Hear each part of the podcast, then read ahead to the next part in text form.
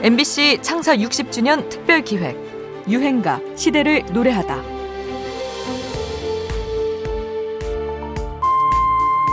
시청자 여러분 안녕하십니까?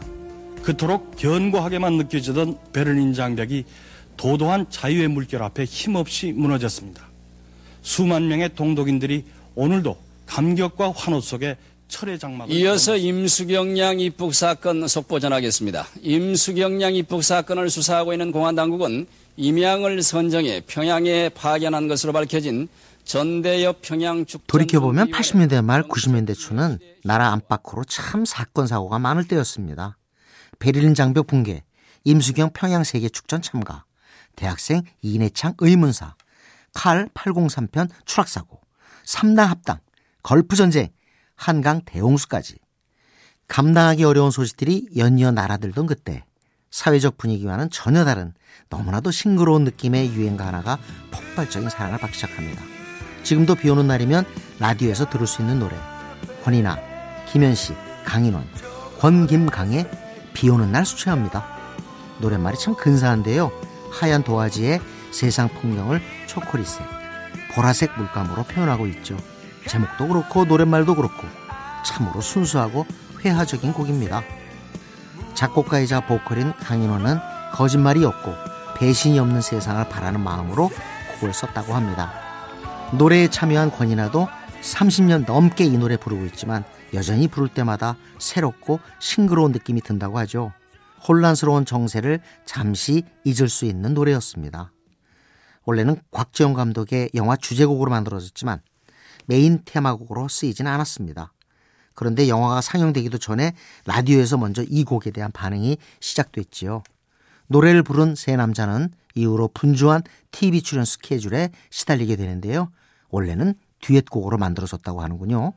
김현식 씨가 이제 몸이 그때 벌써 많이 안 좋아졌을 때. 그래서 맨 마지막에 믹싱을 하려고 그러는데 마지막 마무리 작업을 하는데 강인호 씨가 할 수 없이 들어가서 몇 군데.